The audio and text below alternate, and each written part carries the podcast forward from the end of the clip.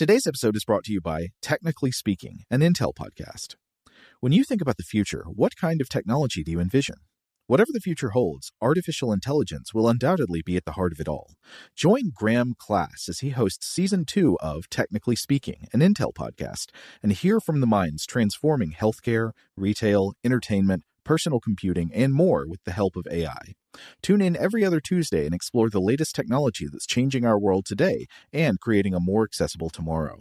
Listen to Technically Speaking, an Intel podcast on the iHeartRadio app, Apple Podcasts, or wherever you get your podcasts.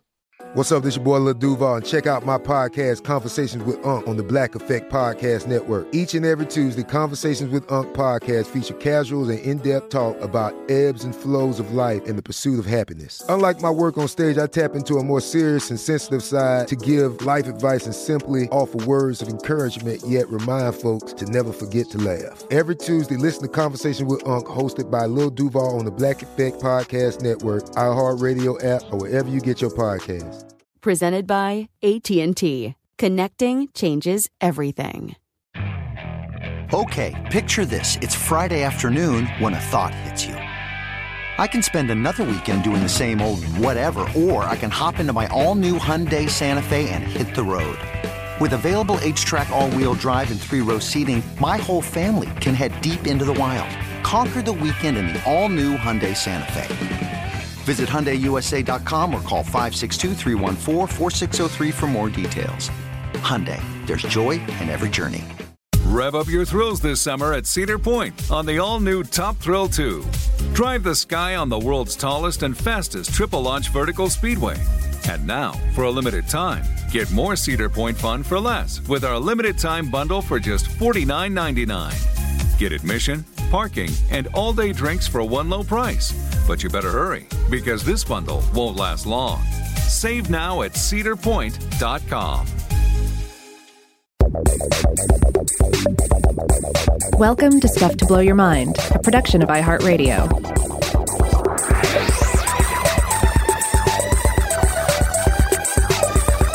Hey, welcome to Stuff to Blow Your Mind. My name is Robert Lamb.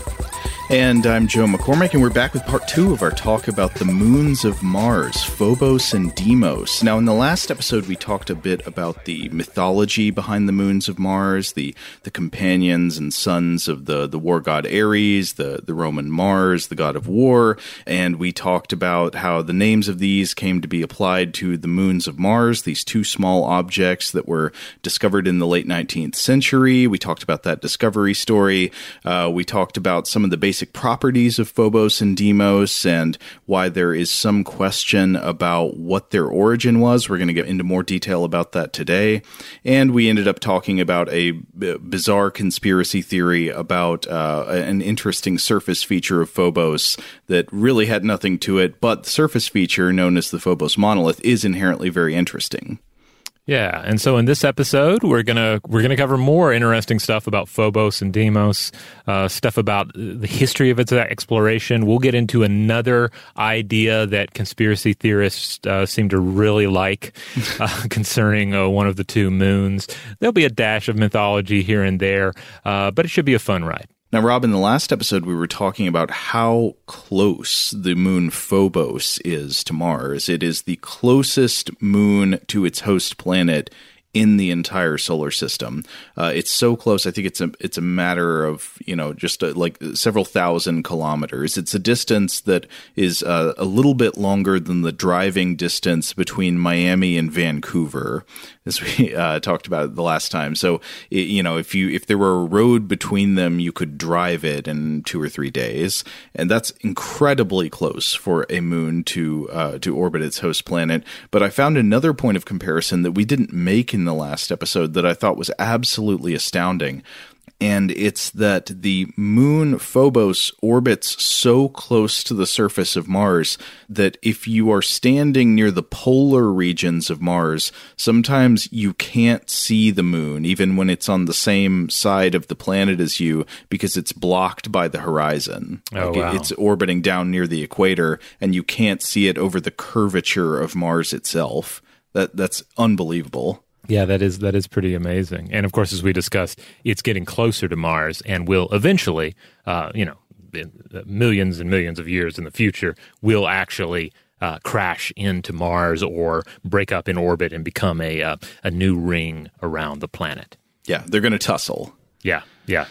But one of the things we also alluded to in the last episode is that these two moons, Phobos and Deimos, have extremely weird properties that really raise questions about where they come from in the first place. And you can ask this about moons all throughout the solar system. Like there is some question about where the moon of Earth came from. There's a there's a pretty strong leading theory that is the giant impact hypothesis. The idea that uh, early during the formation of Earth, Earth was hit by a planetesimal or you know a Mars-sized object roughly, and that giant impact created a bunch of debris and eventually the what was left over coalesced into the Earth and then the Moon in orbit around the Earth. Indeed, uh, certain properties of these moons, as we'll discuss here, tend to lend themselves more to one interpretation, and other properties, uh, if you focus on those, lend towards another in- interpretation, which leads to just a fair amount of, um, you know, continued confusion, but also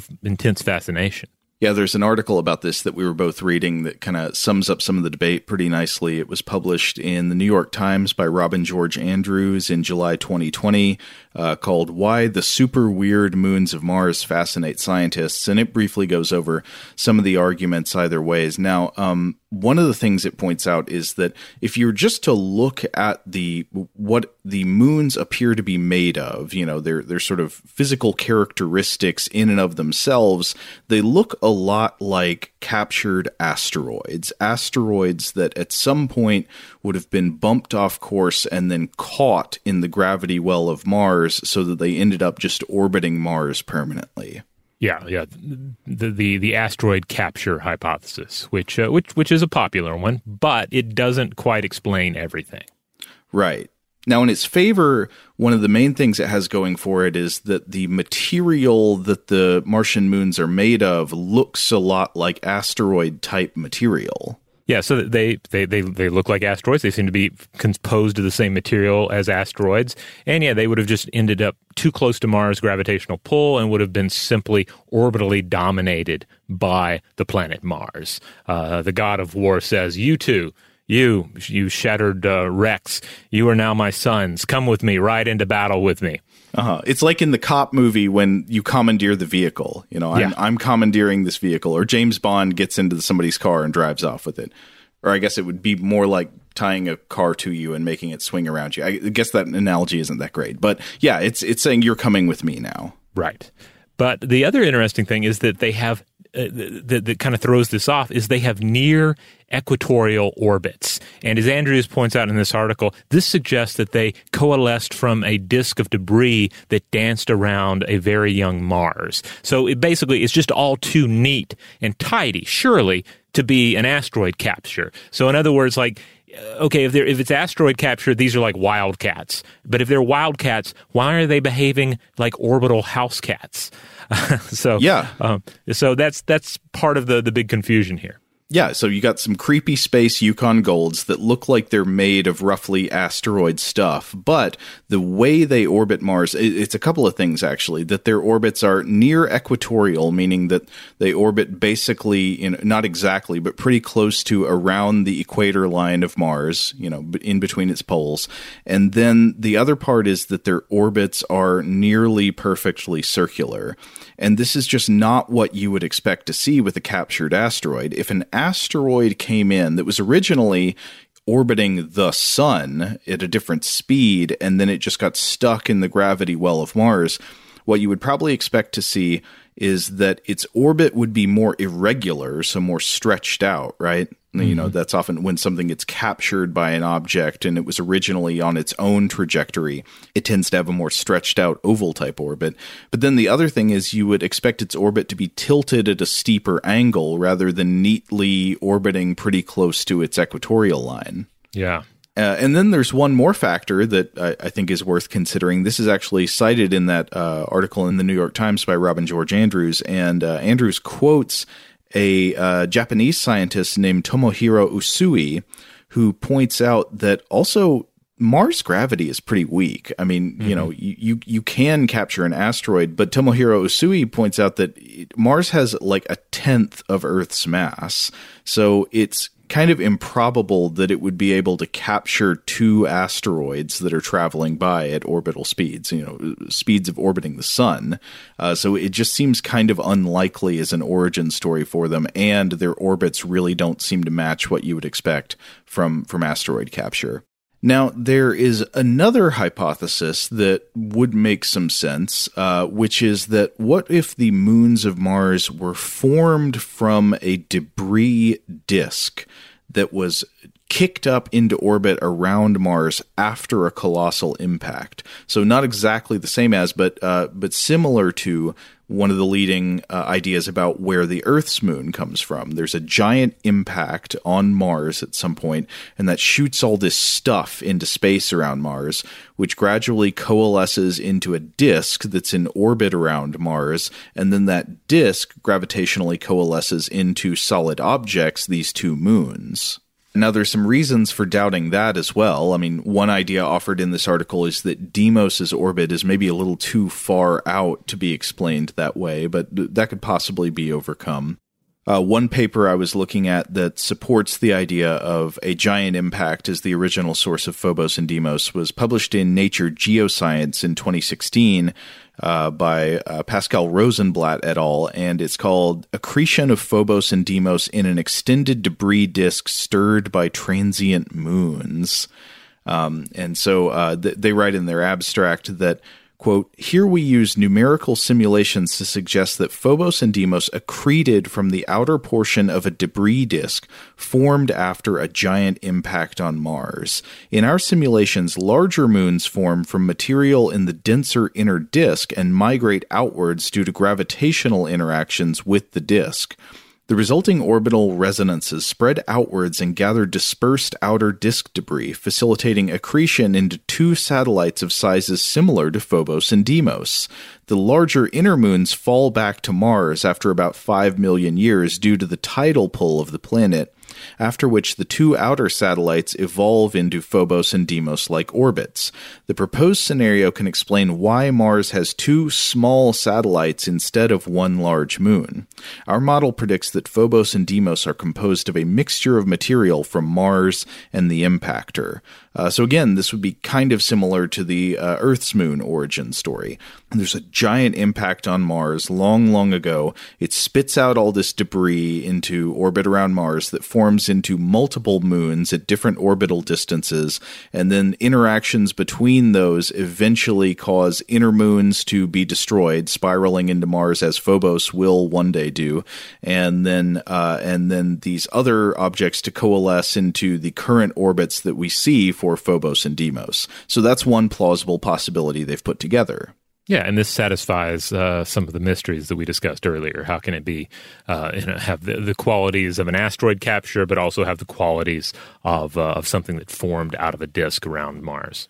Now, we've mentioned that Phobos, as it spirals into Mars, will probably break apart. I mean, we mentioned a couple options. It could just crash into Mars. More of the sources that I was reading seem to suggest that the, the more likely option is that as it spirals into Mars, it will be sort of ripped apart by tidal forces and it will break up and become rings in orbit around Mars. Uh, but a really interesting question that I came across in another study in Nature Geoscience, this one published in 2017, this is the question of what if this future scenario where Phobos breaks up in orbit around Mars and becomes rings, what if that has already happened? Very interesting origin hypothesis uh, for for these two moons. Uh, so this is by Andrew J. Hesselbrock and David A. Minton. Uh, again, that's Nature Geoscience in 2017, called "An Ongoing Satellite Ring Cycle of Mars and the Origins of Phobos and Deimos." Now, this uh, this explanation has a similar beginning as the last one, but uh, some of the details are different. Uh, again, to read from their abstract, The Martian moons Phobos and Deimos may have accreted from a ring of impact debris, but explaining their origin from a single giant impact is proven difficult. One clue may lie in the orbit of Phobos that is slowly decaying as the satellite undergoes tidal interactions with Mars. In about 70 million years, Phobos is predicted to reach the location of tidal breakup and break apart to form a new ring around the planet. Here we use numerical simulations to suggest that the resulting ring will viscously spread to eventually deposit about 80% of debris onto Mars. The remaining 20% of debris will accrete into a new generation of satellites. Furthermore, we propose that this process has occurred repeatedly throughout Martian history. In our simulations, beginning with a large satellite formed after giant impact with early Mars, we find that between 3 and 7 ring satellite cycles over the past 4.3 billion years, can explain Phobos and Deimos as they are observed today. Such a scenario implies the deposition of significant ring material onto Mars during each cycle we hypothesize that some anomalous sedimentary deposits observed on Mars may be linked to these periodic episodes of ring deposition.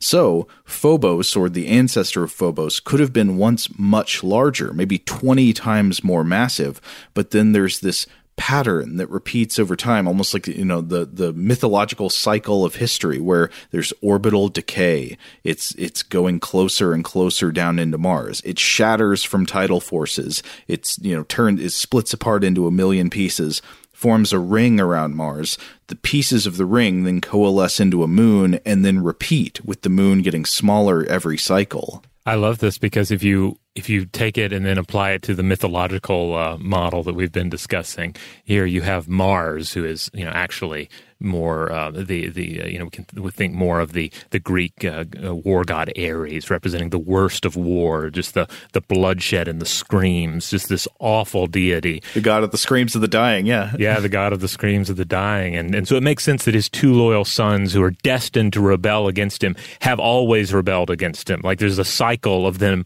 rebelling against the the the Almighty Father here, being destroyed, breaking up, but then he reforms them. You know, it's like they're resurrected to continue to serve him as these kind of misshapen wraiths. Oh man, yeah, I love that. Uh, another way to think about it is if you're talking about a god of war. I mean, this is the process of attrition, right? Slowly yeah. wearing down your enemy's forces over time. Yeah, yeah, they keep coming back, but each time weaker and weaker. Now, like many things in space science, th- this is one of these great fascinating open questions that really could uh, we could really have a better chance of solving if we were to have more physical data to work with. And mm-hmm. so this is one of the many reasons that there have been all these proposed missions to the moons of Mars, and including uh, there's a, there's an upcoming mission that we'll talk about in a bit. Uh, from the Japanese Space Agency, from JAXA, that is planning to go to the moons of Mars in, uh, I think it's supposed to launch in 2024 and hopefully arrive in 2025.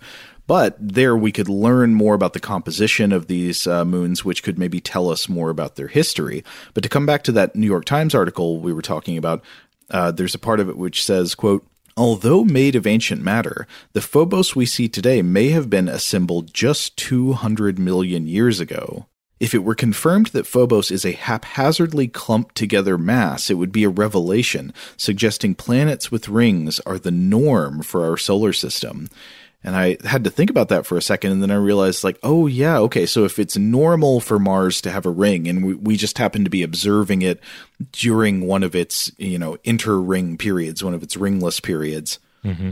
that would mean the majority of planets in our solar system have rings. Jupiter has rings, Saturn has huge rings, uh, Uranus has rings. So you'd realize that rings are the standard, and a planet without rings is actually weirder. Yeah, I guess it's kind of like thinking about cities, right? Um, imagine you know most cities have some sort of sprawling suburbs but mm-hmm. maybe you have a city that doesn't really have suburbs but just has like a, a centralized satellite uh, town uh-huh. outside of it maybe two such satellite towns um, But if that was the main thing you saw, you might think, oh, this is just how it works. This is how cities are, are uh, come together. Though uh, one thing I should point out from that article, they, quote again uh, the the Japanese researcher Tomohiro Usui, who uh, says that you know this that we were just talking about could possibly be true of Phobos, but at the same time not for Deimos. It's possible that they you know that they have these different origins. They're, they're not exactly the same thing.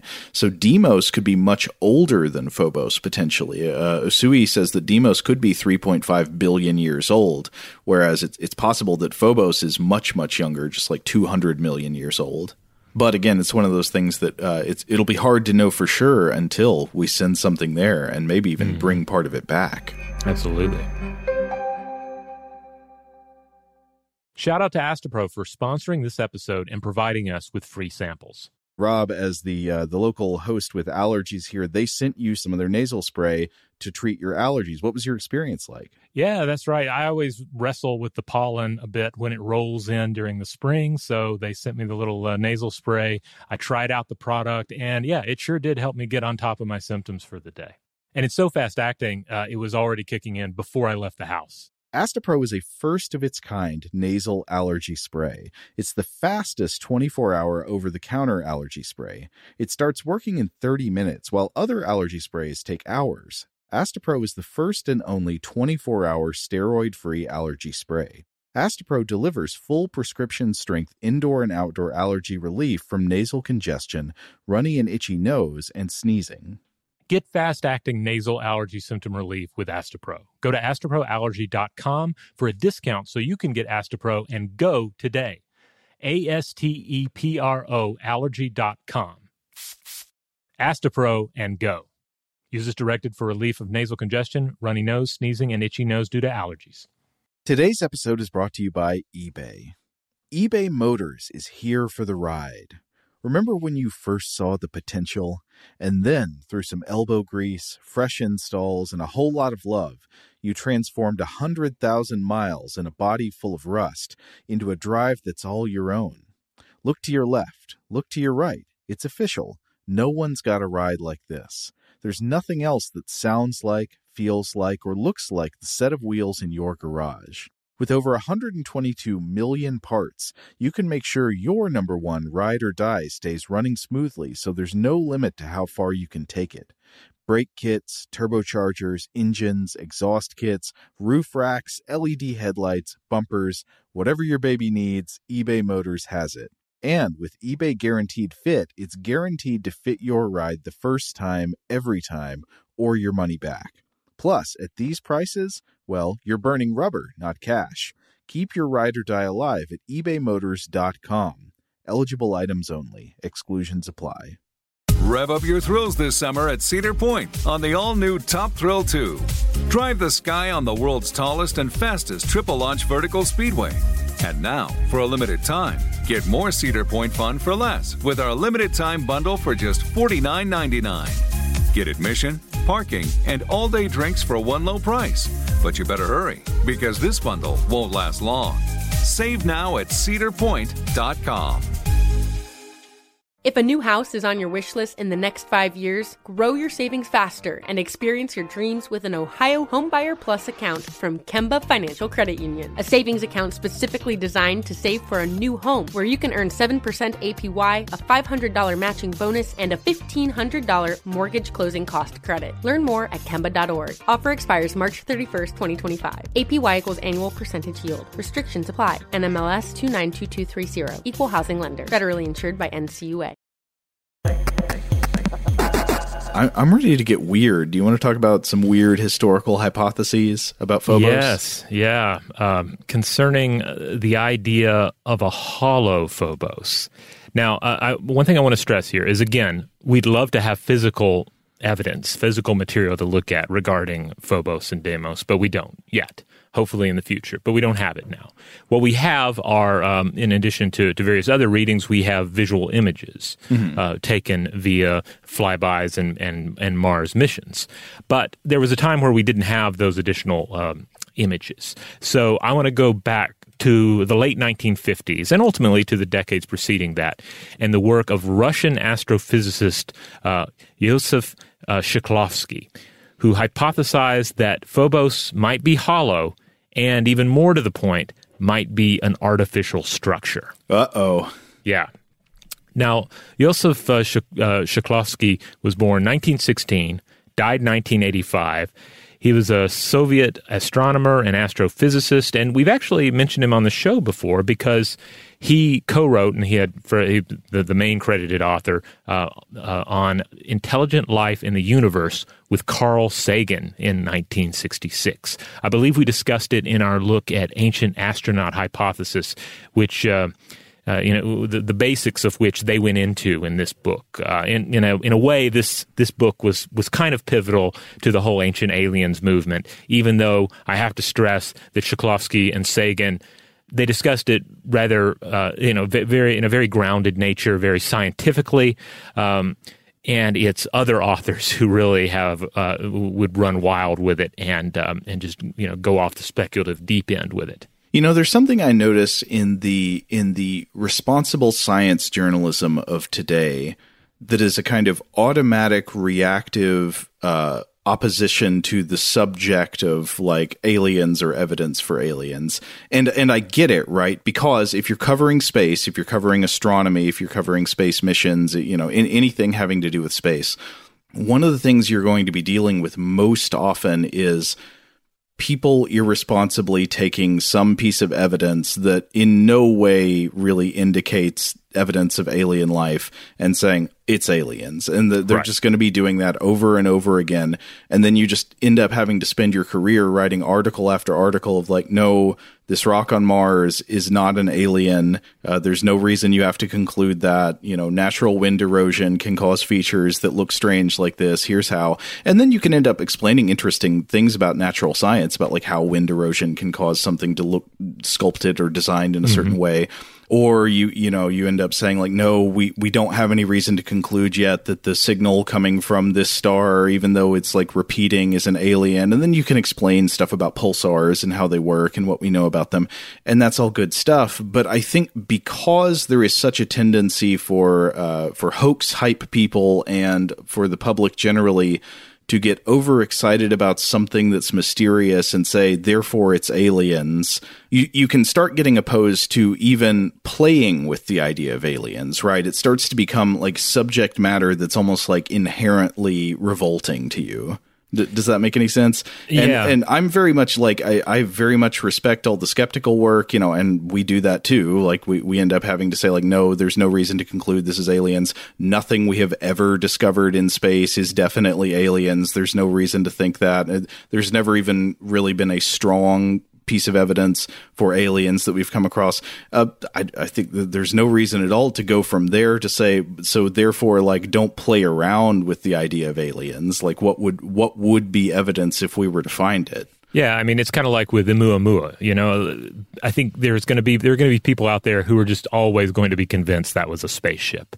it, it wasn't. It was not a spaceship, right? But you know, certainly the spaceship interpretation is one that is in a way weird way like easier to fathom because it's so uh, it's so based in science fiction. You know, you don't need to break down a discussion of like why this thing was ejected from uh, from some distant uh, uh, uh interstellar locale. You know. Um, and yeah, it's just more exciting. But to a certain extent, any coverage of Oumuamua will always involve having to, to really remind everybody that there is there's there's no strong evidence that it was a spaceship, that it was not a spaceship.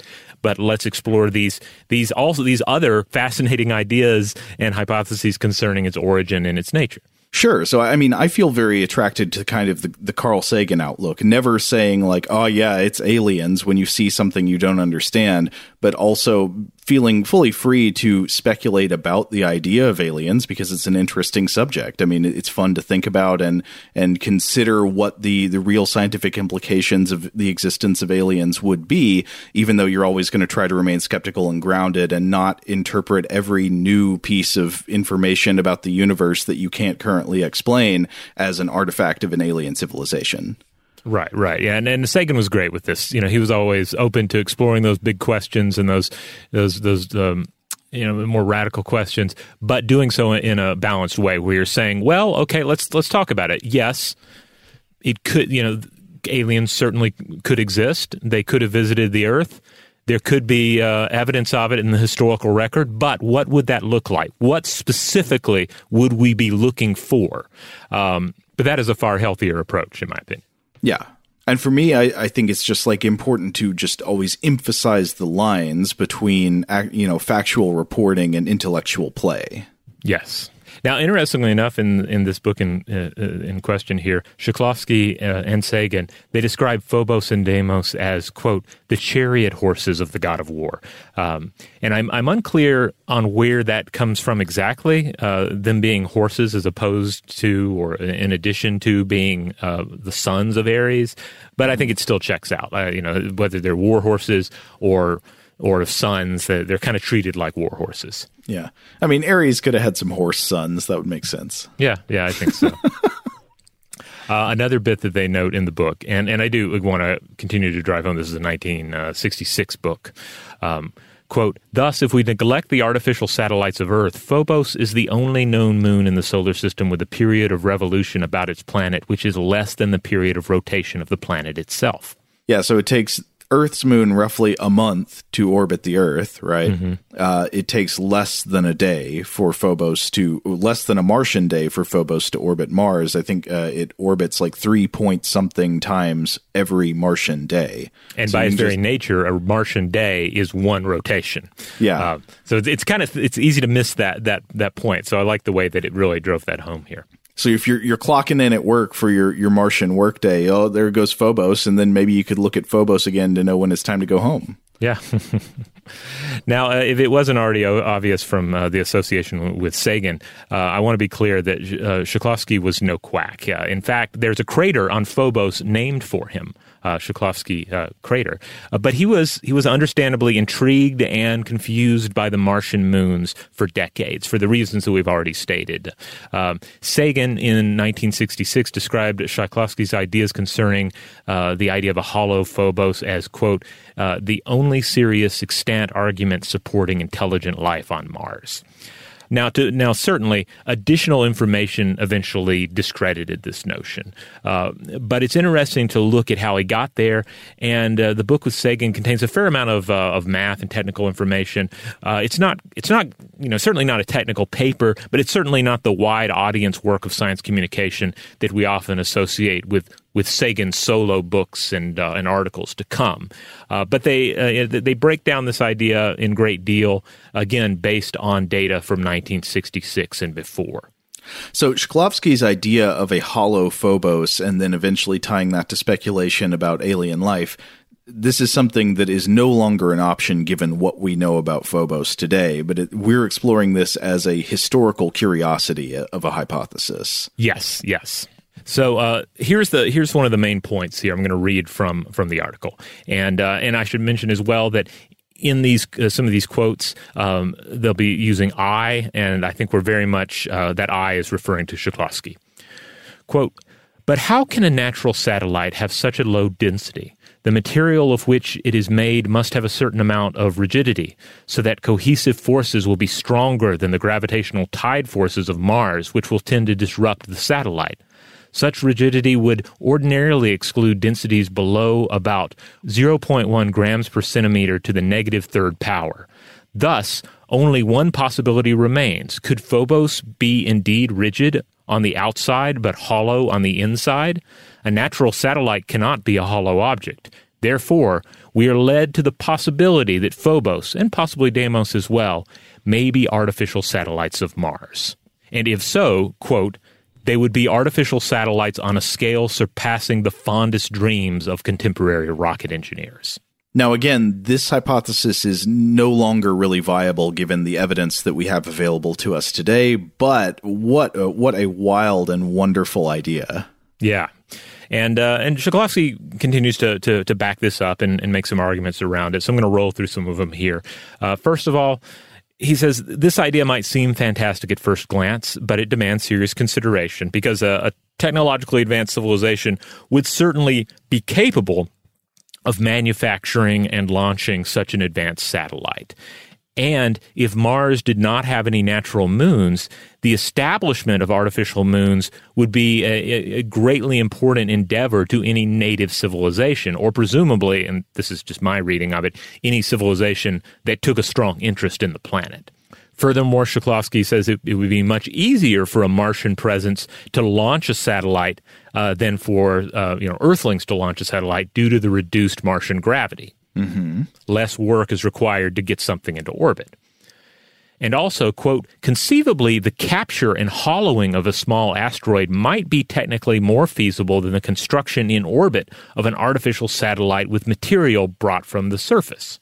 In our future, uh, uh, he says, we too might construct such artificial satellites. And if we pass on into extinction, well, those satellites might remain. And if so, quote, we cannot reasonably assess these possibilities, but it does seem conceivable that the lifetime of our artificial satellites may exceed the lifetime of our civilization.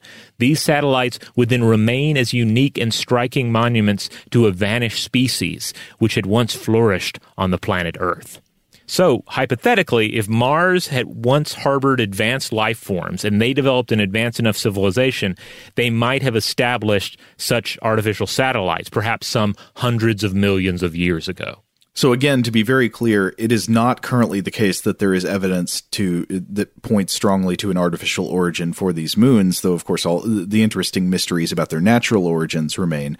But to add to the the the beauty of this idea, uh, there's another fact about Phobos I wanted to add which is that it is thought to have a lo- a very thick layer of powdery regolith all around mm. the hmm. outside of it. So it has uh, it's it's often thought to be very deep. I've read estimates that it's like hundred meters deep, so it's like you know over three hundred feet deep of this powdery dusty material, this regolith on the outside of it, uh, which which gives the possibility that if in this alternate universe scenario where these moons were artificial creations of ancient technology, you could literally maybe uncover surface features of them indicating artificial origin by dusting by moving the dust away. You know, like like the movie scene where you wipe the, the sand off of a sign and see the writing on it. Yeah, blow the Ex- dust off of the, uh, the, the artifact and determine what it is. Uh, except I guess it'd be hundred meters of dust, so that'd be yeah. that's that's mega dust.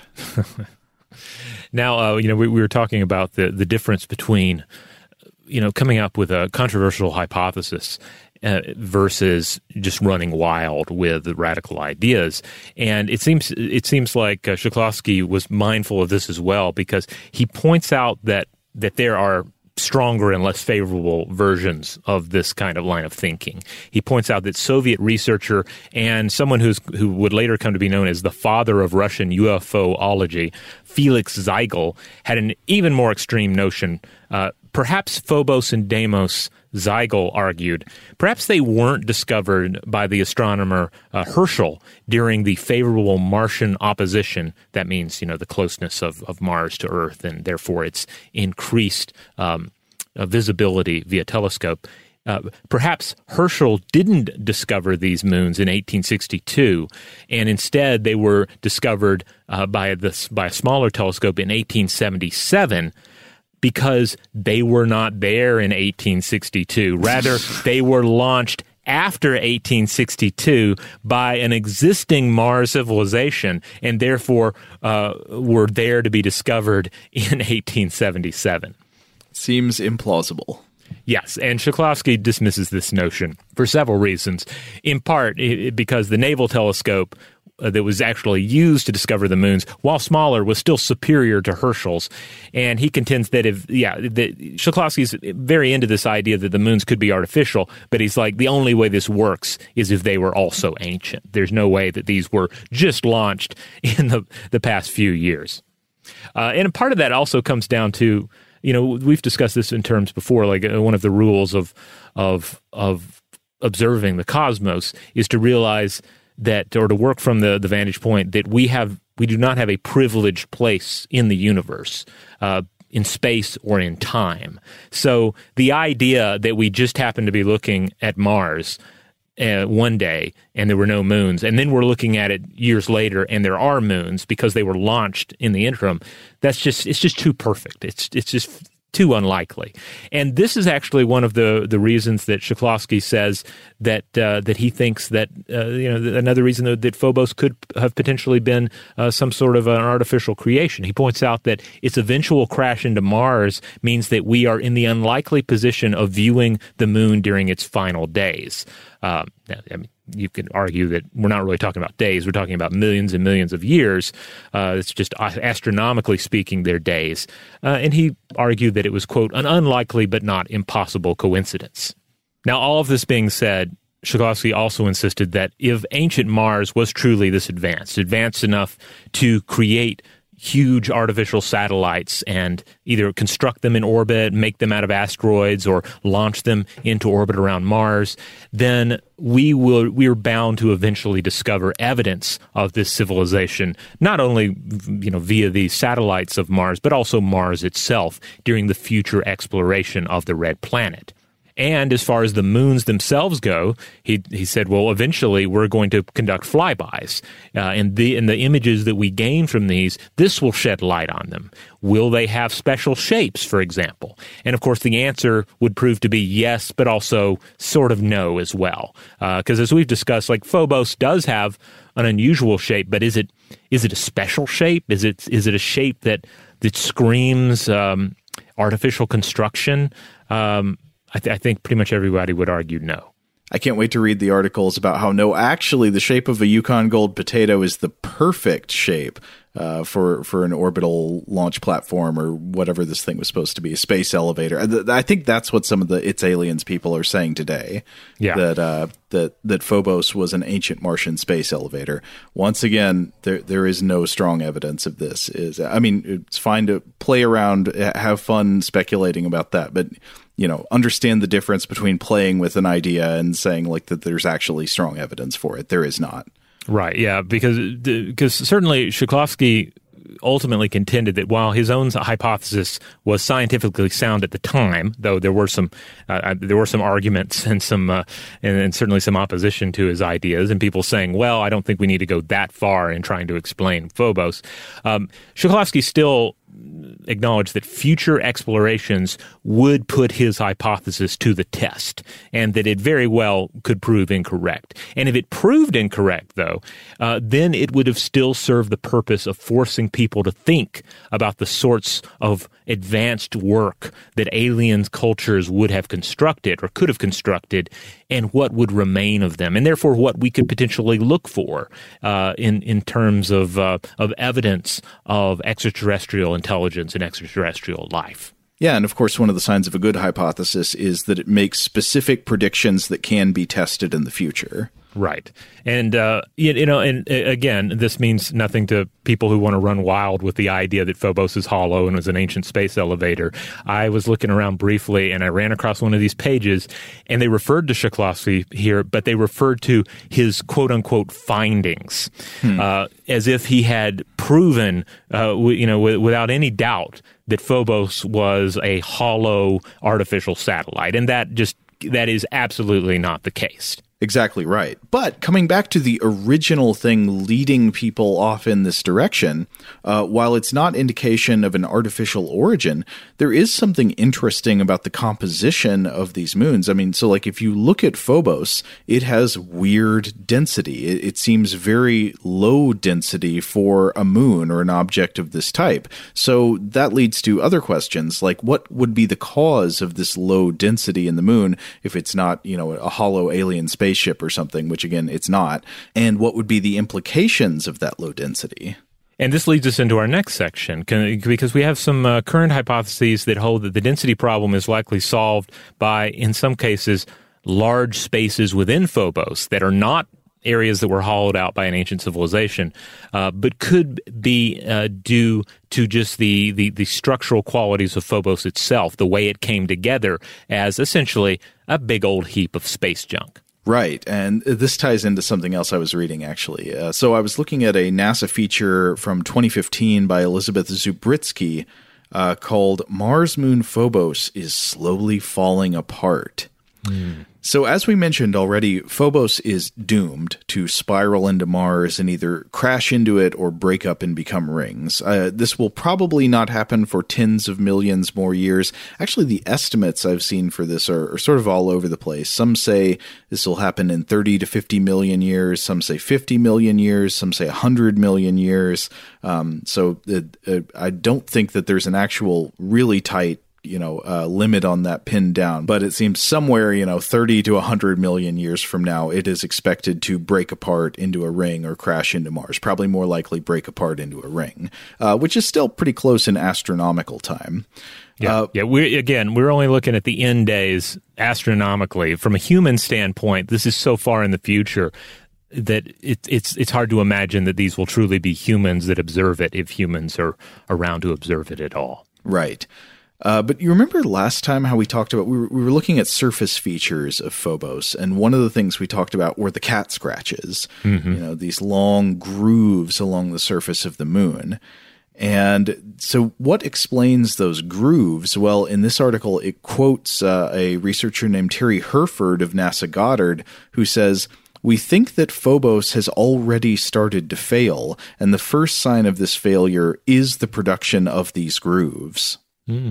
And so uh, Zubritsky writes that, uh, quote, Phobos grooves were long thought to be fractures caused by the impact that formed the Stickney crater. Remember, the Stickney crater is that huge crater on one face side of Phobos that was named after uh, Angeline Stickney, who, who worked on uh, observing Mars during the 1870s along with her husband, Asaph Hall. But coming back to this article, so th- the idea was that you had this crater caused by a collision with Phobos long ago. Quote, that collision was so powerful it came close to shattering Phobos. However, scientists eventually determined that the grooves don't radiate outward from the crater itself, but from a focal point nearby. More recently, researchers have proposed that the grooves may instead be produced by many smaller impacts of material ejected from Mars. But new modeling by Hurford and colleagues supports the view that the grooves are more like stretch marks that hmm. occur when Phobos gets deformed by tidal forces. Now, these would be tidal forces caused by uh, its close orbit around Mars. Now, remember, tidal forces occur when there is a significant difference in gravitational forces felt by different parts of the same object. So, when something is orbiting close to a huge object, it will often experience tidal forces.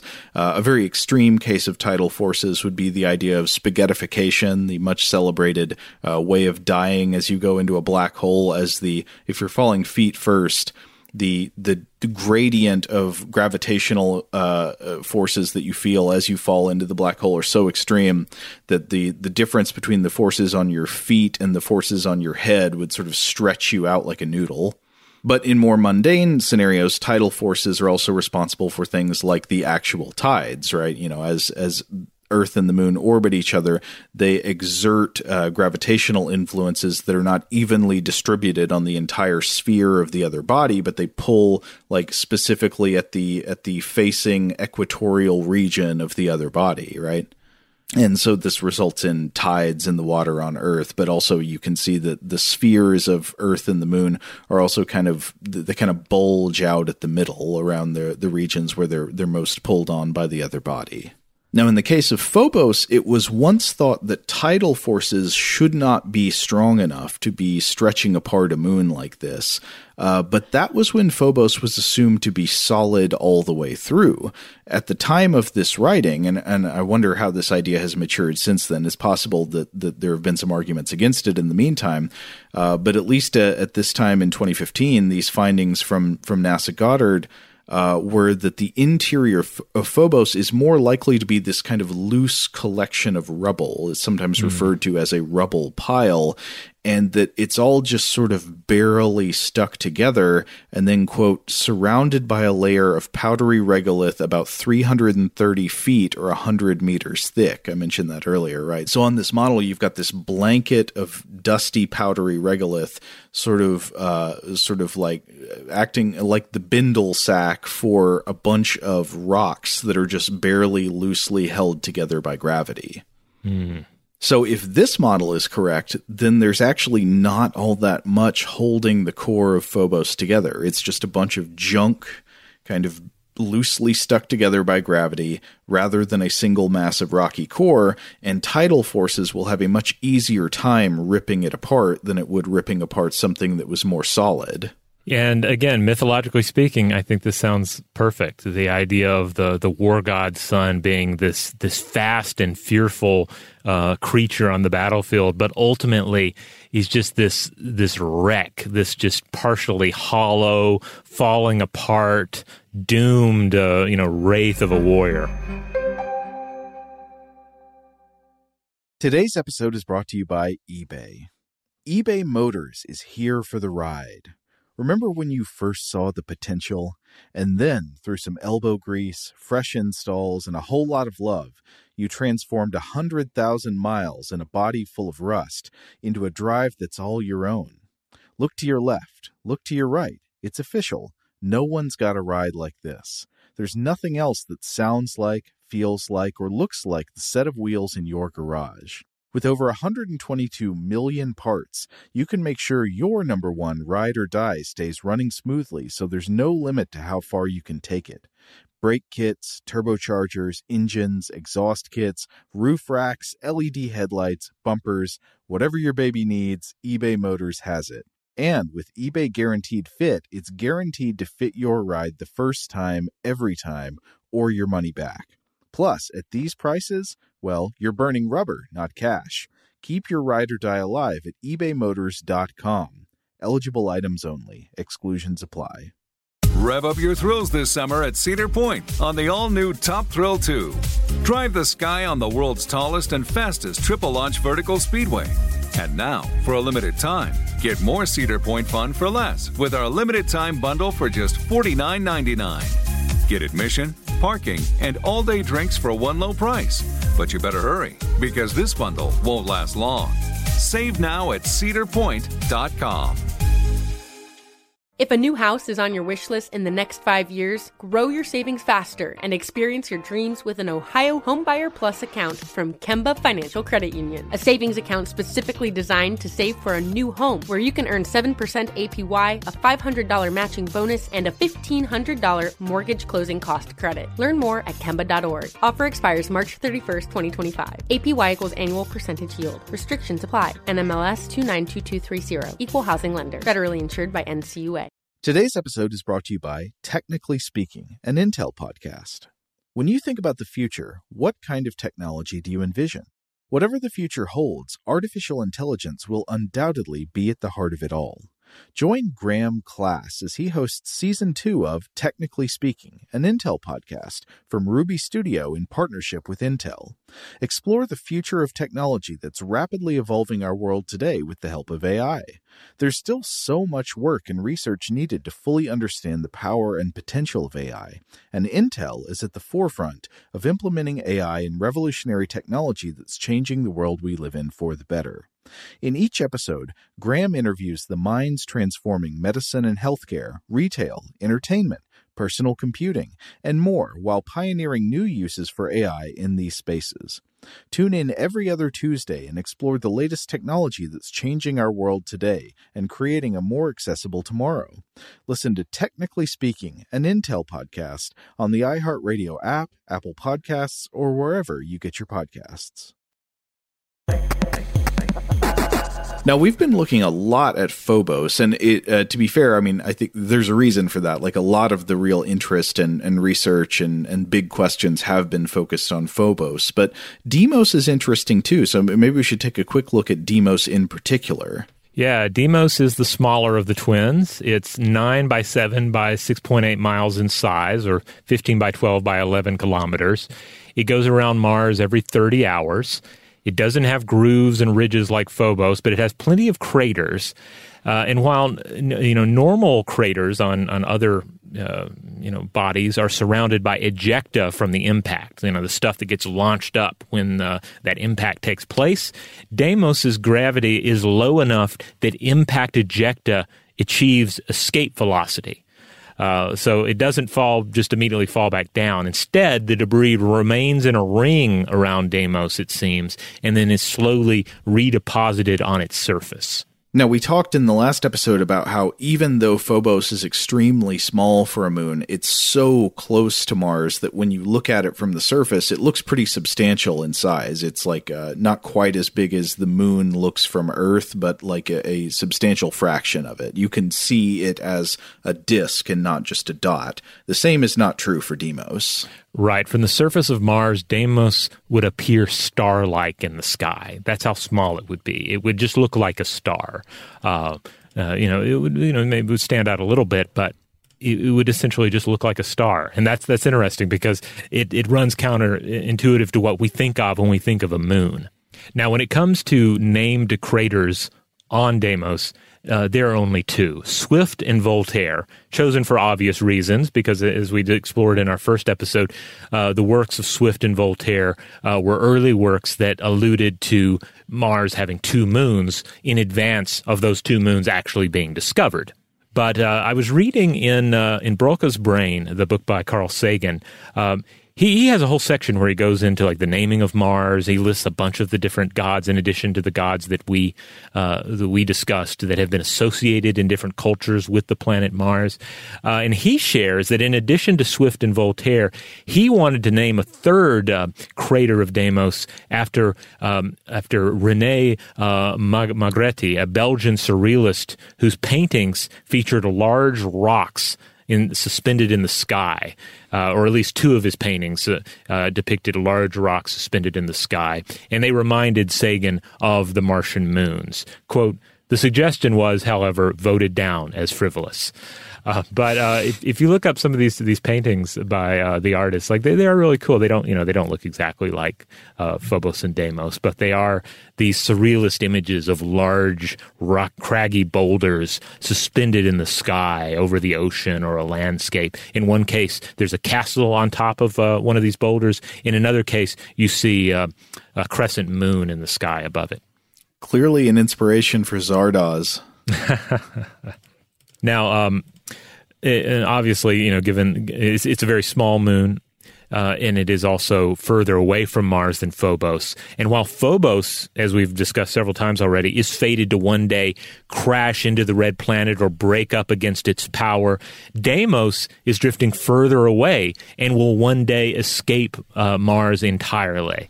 Uh, though, from a mythological standpoint, this I, I, like I like this too because you have this doomed, insane godling who will one day earn his freedom. He'll one day escape his, the awful war god uh, that that he has served, uh, but he's just going to wander out into the wastes of the solar system, perhaps crash into lesser deities or mortals and die by their hands instead, or just wander aimlessly. Uh, so that's it's kind of perfect in its own way. Now, we've talked about the idea of missions to the moons of Mars in order to study them and perhaps even return a sample from them that would allow us to, to better understand uh, where they come from and what they are.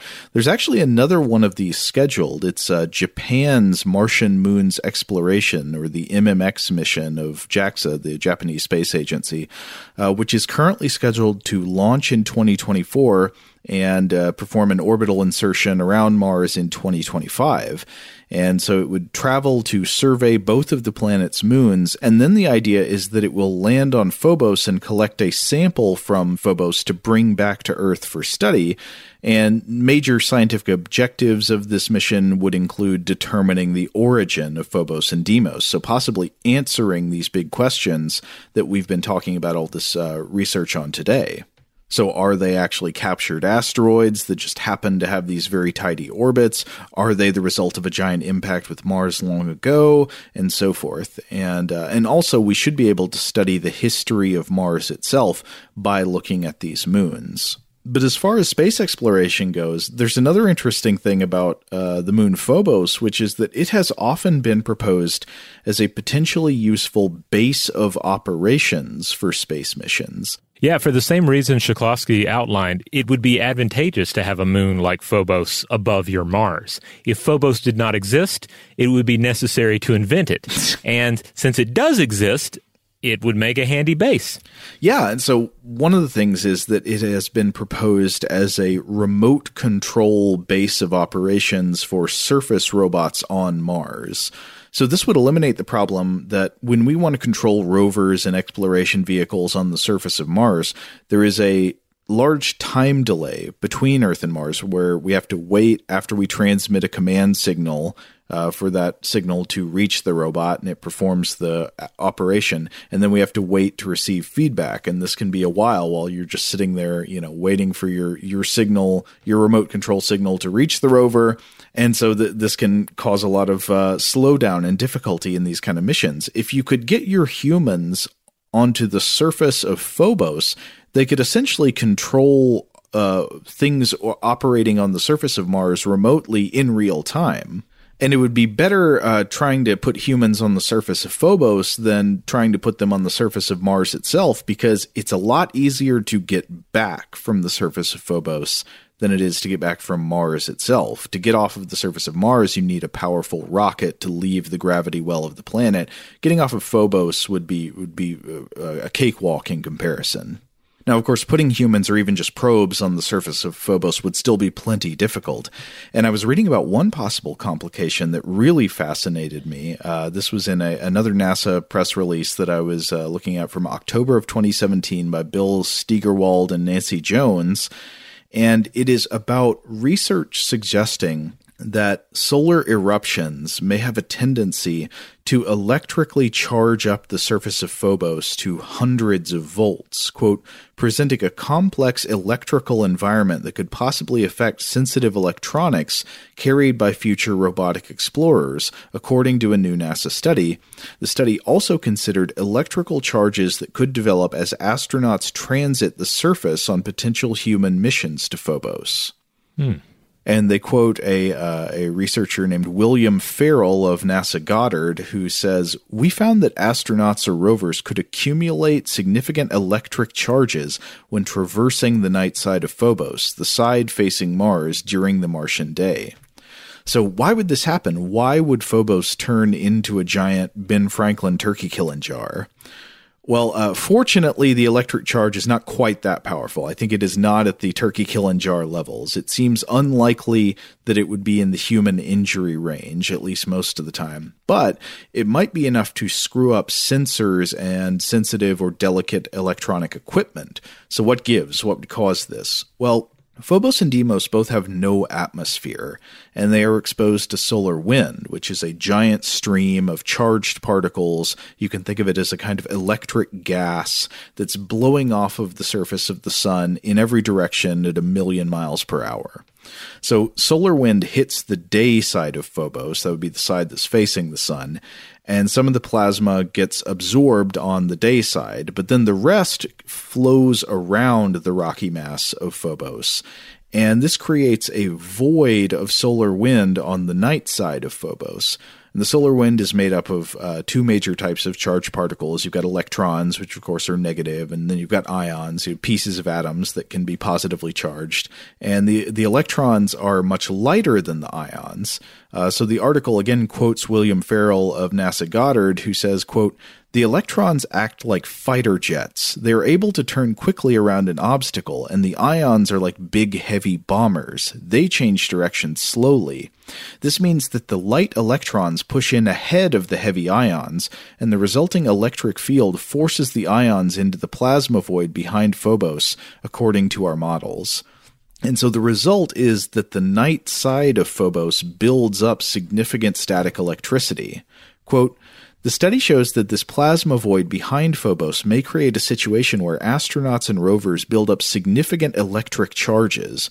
For example, if astronauts were to walk across the night side surface, friction could transfer charge from the dust and rock on the surface to their spacesuits. This dust and rock is a very poor conductor of electricity, so the charge can't flow back easily into the surface, and charge starts to build up on the spacesuits. On the day side, the electrically conducting solar wind and solar ultraviolet radiation can remove the excess charge on the suit, but on the night side, the ion and electron densities in the trailing plasma void are so low they cannot compensate or dissipate the charge buildup.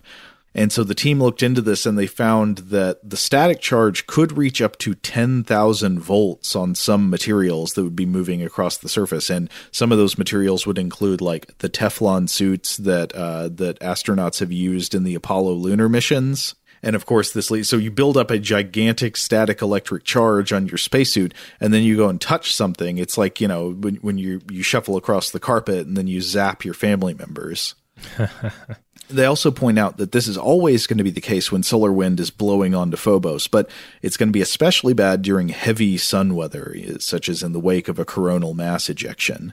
So astronauts on the surface of Phobos might need, I don't know, they might need mitigation measures for this somehow to avoid accumulating static electricity in this way. Uh, I was wondering, I was looking it up. Do they make those anti static socks I've seen before? I don't know if those actually work. Those might be a scam. I've never really looked into it.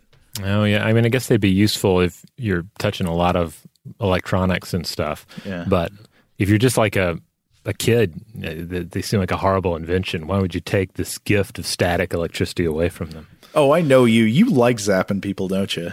Um, I actually don't zap people as much uh, intentionally, but uh, one thing that my son and I have always enjoyed is if the if you know atmospheric conditions are right, uh, he can go down a slide uh, at a playground, mm-hmm. and he'll build up that electric charge on the way down, and then he can give me a high 5 mm-hmm. when he gets to the bottom of the slide, and it will be what we call an electric high five because it'll be, it'll be an actual static shock to it. Uh, so I, I, do love that a lot.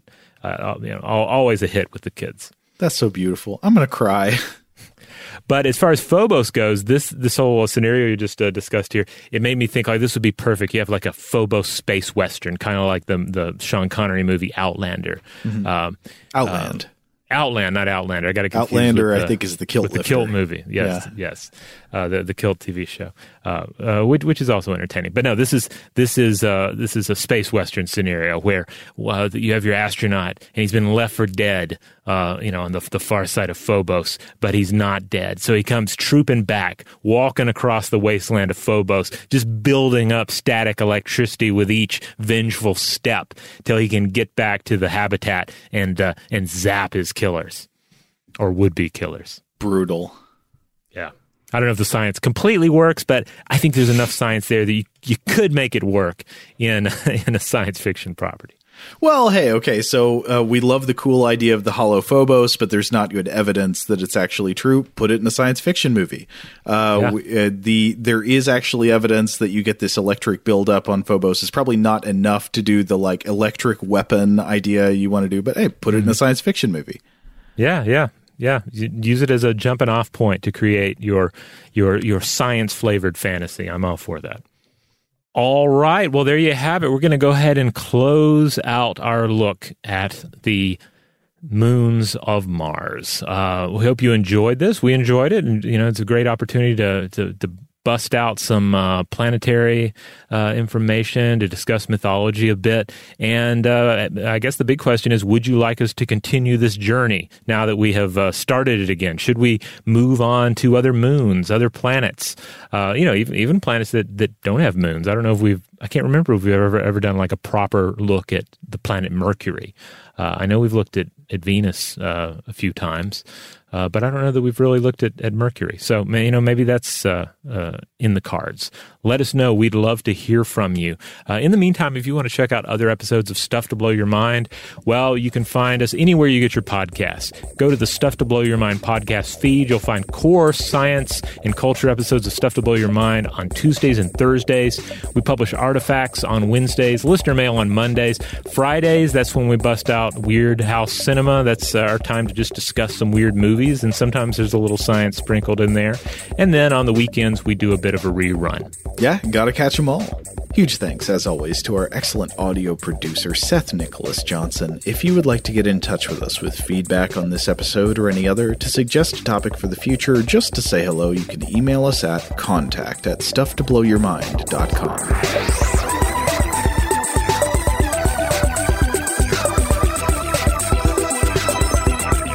Stuff to Blow Your Mind is a production of iHeartRadio. For more podcasts from iHeartRadio, visit the iHeartRadio app, Apple Podcasts, or wherever you listen to your favorite shows.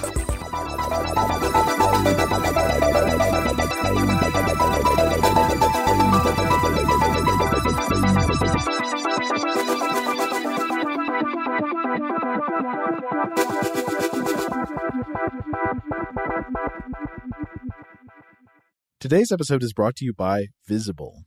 The future of wireless is here, and it's transparent. Switch to Visible, the wireless company that makes wireless visible.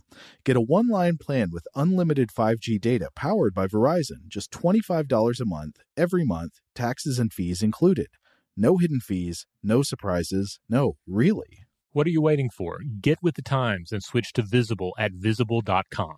Monthly rate on the Visible plan for data management practices and additional terms, visit visible.com. Rev up your thrills this summer at Cedar Point on the all new Top Thrill 2. Drive the sky on the world's tallest and fastest triple launch vertical speedway. And now, for a limited time, get more Cedar Point fun for less with our limited time bundle for just $49.99. Get admission, parking, and all day drinks for one low price. But you better hurry because this bundle won't last long. Save now at cedarpoint.com. If a new house is on your wish list in the next five years, grow your savings faster and experience your dreams with an Ohio Homebuyer Plus account from Kemba Financial Credit Union. A savings account specifically designed to save for a new home where you can earn 7% APY, a $500 matching bonus, and a $1,500 mortgage closing cost credit. Learn more at Kemba.org. Offer expires March 31st, 2025. APY equals annual percentage yield. Restrictions apply. NMLS 292230. Equal housing lender. Federally insured by NCUA. This is Malcolm Gladwell from Revisionist History. eBay Motors is here for the ride. With some elbow grease, fresh installs, and a whole lot of love, you transformed 100,000 miles and a body full of rust into a drive that's all your own. Brake kits, LED headlights, whatever you need, eBay Motors has it. And with eBay Guaranteed Fit, it's guaranteed to fit your ride the first time, every time, or your money back. Plus, at these prices, you're burning rubber, not cash. Keep your ride or die alive at ebaymotors.com. Eligible items only, exclusions apply.